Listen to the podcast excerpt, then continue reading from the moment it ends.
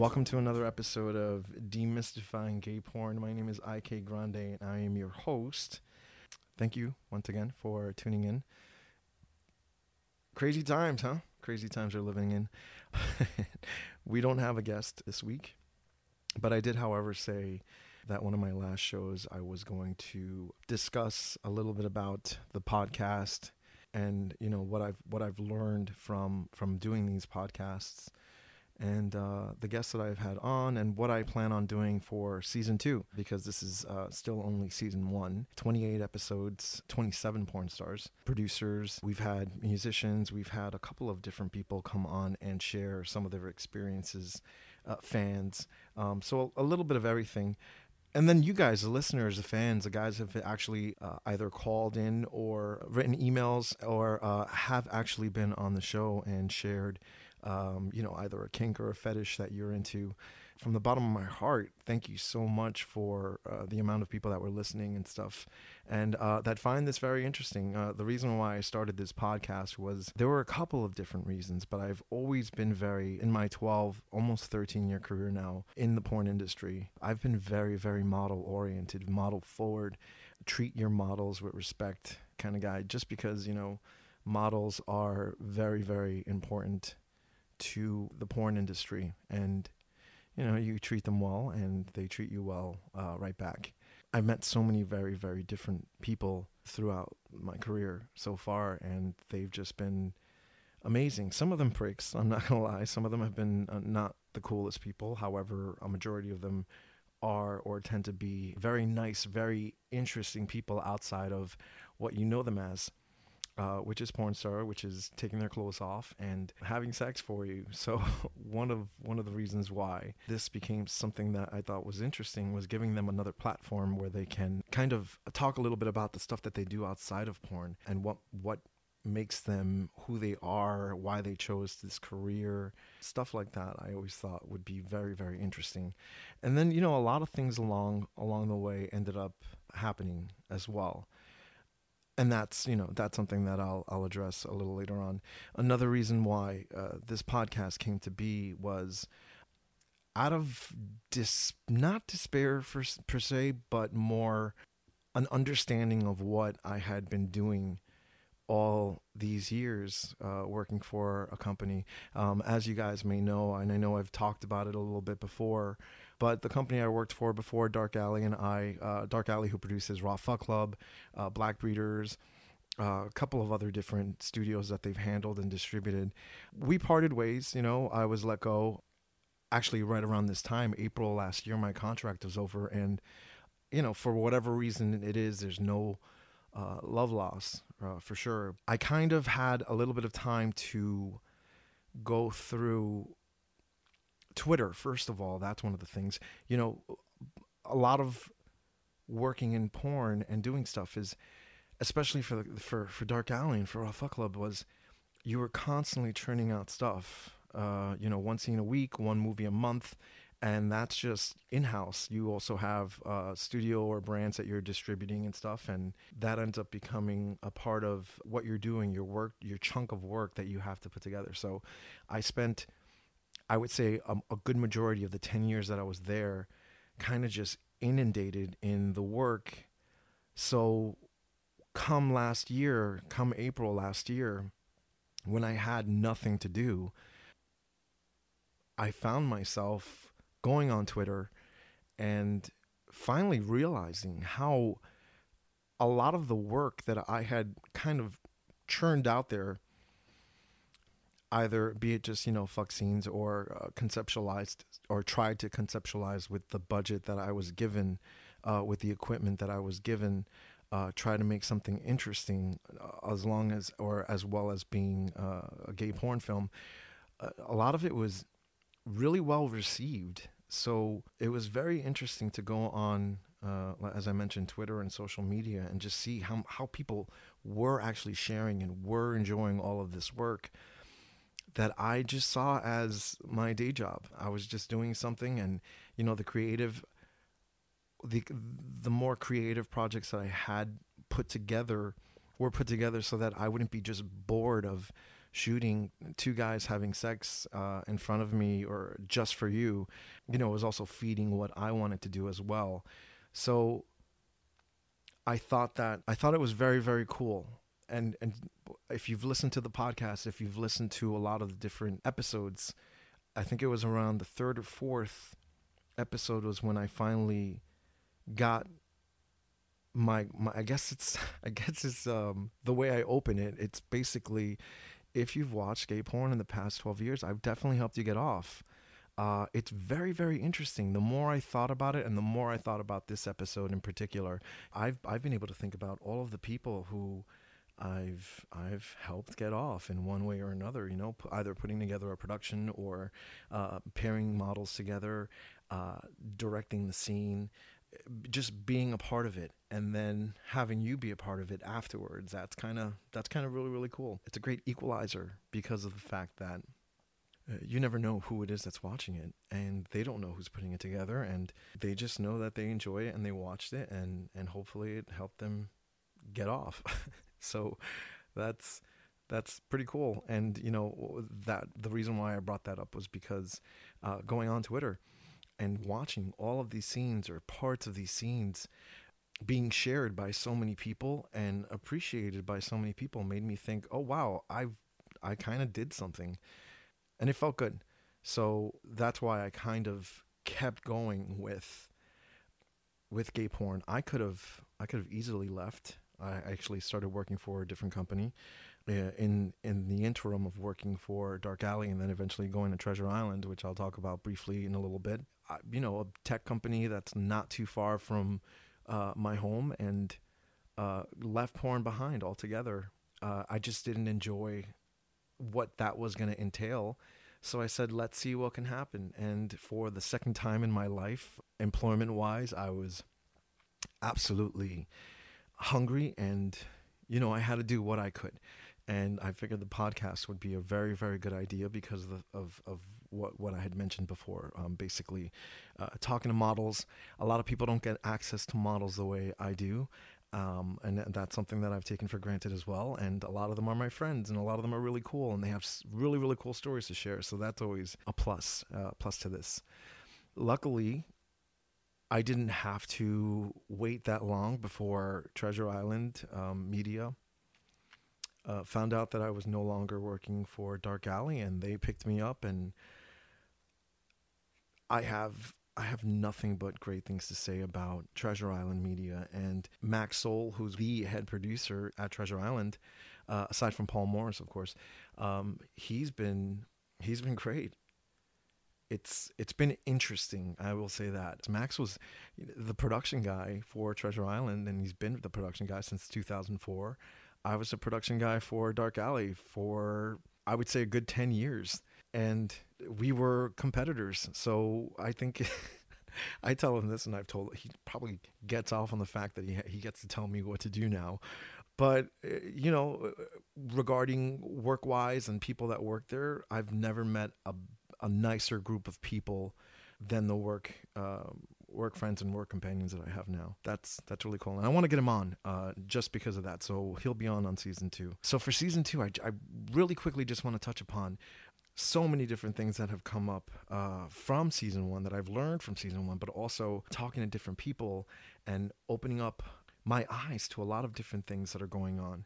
For one thing, you know, I had um, a foot fetish episode, I had a piss episode, or a golden shower episode, however you want to call it. Um, urophilia, I think, um, is the technical term. I will start focusing more on what I call the philias and the ishes which are the fetishes and uh, any kind of philia that's out there, albeit aside uh, the three three no nos. You know, the pedophilia, necrophilia, and uh, zoophilia, which are illegal because there's one party that's not a willing participant.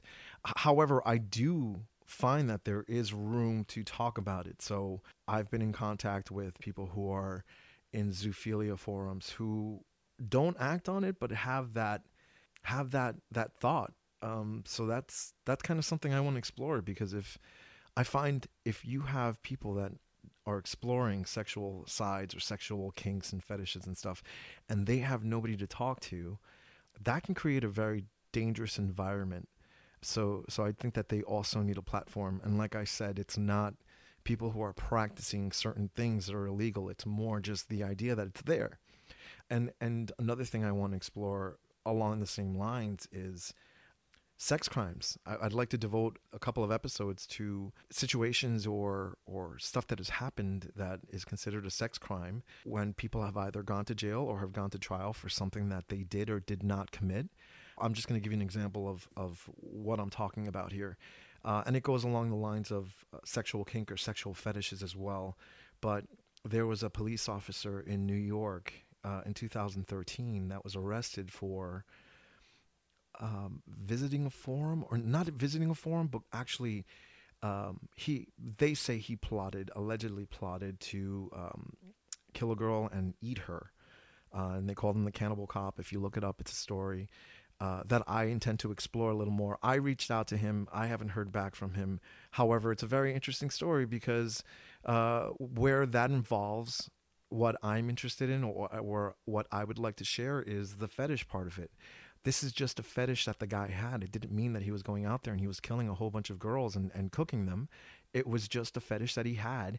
And the courts had to let him go because he didn't commit a crime. It's a thought crime. And that's probably what it's going to be called thought crimes. Whenever I do do um, an episode uh, in season two about that. I think it's just, I think it's very fascinating. So we're going to explore kink, we're going to explore fetishes, we're going to explore thought crimes, sex crimes, we're going to explore a whole bunch of all that stuff, and also talk to porn stars, which is why I got into this. It's always fun, always something different, and um, yeah, that's that's just something I have in store uh, for season two. Also, uh, another thing that I would like to share is the YouTube channel that I have where I put up the videos for the podcast it's going to change drastically. It's going to I've I've had time to kind of formulate or orchestrate exactly what I want to do. Uh, originally it was just to have the podcast be recorded and have models come on and um, you can kind of see another side of them. I always thought I'm a very visual person, so when I hear the person, I also want to see them we're going to do that a little better. I found a camera guy that's pretty good and he's going to be able to get nice uh, frames and he's going to it's going to be filmed a little better. I'm going to just change it up a little bit because I do think watching it and having it be a little more aesthetically pleasing to the eye would be would be cool and it's something that I do want to do. Um, along with that, I'm going to do um, mini documentaries about uh, these sexual kinks and sexual fetishes, like I've spoken about, and also I am going to do episodes about the techniques that I used in porn while I was working for Dark Alley, and then kind of a little bit about techniques that I'm using now because they're a little different. A lot of the different equipment that I'm using, and, and we have sections. Oh, and this is something else that I'm going to put in the the the podcast is big dick problems. That's something that I've spoken to some models about. You know, there are big dick problems that they have. Spoken about it with Antonio Biaggi, spoken about it with Teddy Forrest, with a couple of other models. And then also something that I thought would be interesting is how to bottom like a pro. And I spoke about that a little bit with Armand Rizzo on his episode and Drew Dixon. And it's just tidbits of information that I think would be interesting, especially not only because I would like to know, but also I think certain viewers would like to know. It's kind of like a an exercise routine or a diet plan or something like that. Uh, so that's going to be another segment that we're going to be putting on in the podcast. This isn't this isn't the way I wanted to end the first season. However, I'm not sure how long of a break I am going to take from the podcasts. I'm thinking maybe a month or two. Initially, it started in July, so I might wait till July to start again. Quite frankly, I would have to wait until the quarantine is lifted and everything is safe and we're all able to go out again and uh, talk to models. I'm not really a big fan of interviewing models, producers, or anybody on the podcast who are not right in front of me because it's not easy to read the person and you're not getting the same experience. So I won't do that. I'll make an exception for people that don't want to be on camera or people who are far or people who are retired but have an interesting story. I think that'd be really cool. Other than that, uh, I, I, like them to be live one on one right in front of me, and I think it does make a really, really big difference. That's my story, and I'm sticking to it. Oh, but in the meantime, don't forget I will have videos put up on YouTube, and um, yeah, I'm I'm looking forward to sharing a lot of what I've learned with you and also hearing taking feedback and stuff and two things that I do want to address from listeners who are out there listening to this podcast and watching the videos when I have people on who are sharing their fetish or their kinks a lot of times they are not comfortable or fully comfortable with what they're talking about uh, a lot of times they're more than comfortable and they'll go on screen. When they are not comfortable and they are putting themselves in this position, don't go on YouTube and trash them. If you have a certain fetish and it's being addressed on the podcast by somebody else who's probably just starting the fetish or just starting to explore what they like, you can't assume that everybody's at the same or, or has arrived at the same place in life that you have because when you do, you take the chance of making this person uh, retreat if you you are not happy with how a certain fetish has been portrayed. I, I do appreciate you writing me uh, and letting me know, I, like other people do. That's how I've been able to find a lot of these guys who uh, share their fetishes and are willing to come on. But, you know, kind of think about how you make other people feel when you write a comment online. I know it's not easy to police, but don't be a dick. That's all I'm asking. You know, just put put yourself in their shoes. I also wanted to address an email I got the other day from it said my number one fan, which is which is awesome. I appreciate that. Omar, the reason why I wear glasses is because like I said, you know, this came from uh, a place where now I had to be uh, on screen. I am a behind the scenes guy. I enjoy everything about being behind the scenes. Like I'll stand next to porn stars, nobody knows who I am, and I think that's awesome. If they come up to me and they're like, "Hey, you know," because I've put my face out there a couple times and stuff, but I I absolutely enjoy just hanging out. The reason I chose the power symbol is because I really really like it. I, I like the idea of well, not the idea of power. Power is great, but I'm not. That's not why I'm doing it in particular. But I do like the power symbol. There's something about it, so I figured, hey, you know, what would be cool? Why not try this? But thank you so much for writing that email. I got another email in regard to um, Esteban Orive just recently, uh, and they wish I had asked him what he would be doing if he wasn't doing porn. I think he addressed that actually in the podcast. He mentioned something about working on a TV show with a Spanish channel um, so I assume it, would be something around um, uh, the same thing, like some kind of entertainment. But you're more than welcome to ask him. He's on Twitter now, and uh, he's very receptive. He's really cool.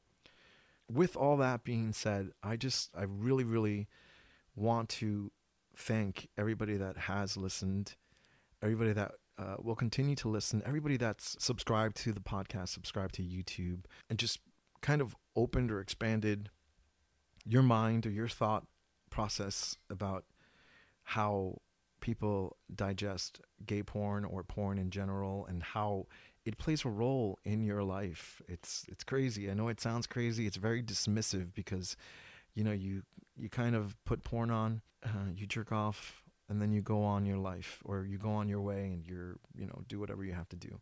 But you know you chose a certain scene you chose a certain star you chose a certain w- studio because you like it so i think if it's not eye opening for you it's definitely been eye opening for me and um, thank you so much for allowing me to share this with you and share my experiences and i'll keep doing it and if you have any questions or if you have anything i'm very very easily accessible via my email address, the YouTube channel, uh, Twitter, Facebook. trying to be everywhere. look out for that. Look out for new scenes. Look out for this stuff that I like to do on the side as well, and kind of open up pornography and uh, sex in general, kind of filtered through me uh, to you. So, with all this being said, again, thank you so much for listening. I will be back uh, for season two, bigger and better, and uh, we will touch on a whole bunch of different topics, and it'll be fun.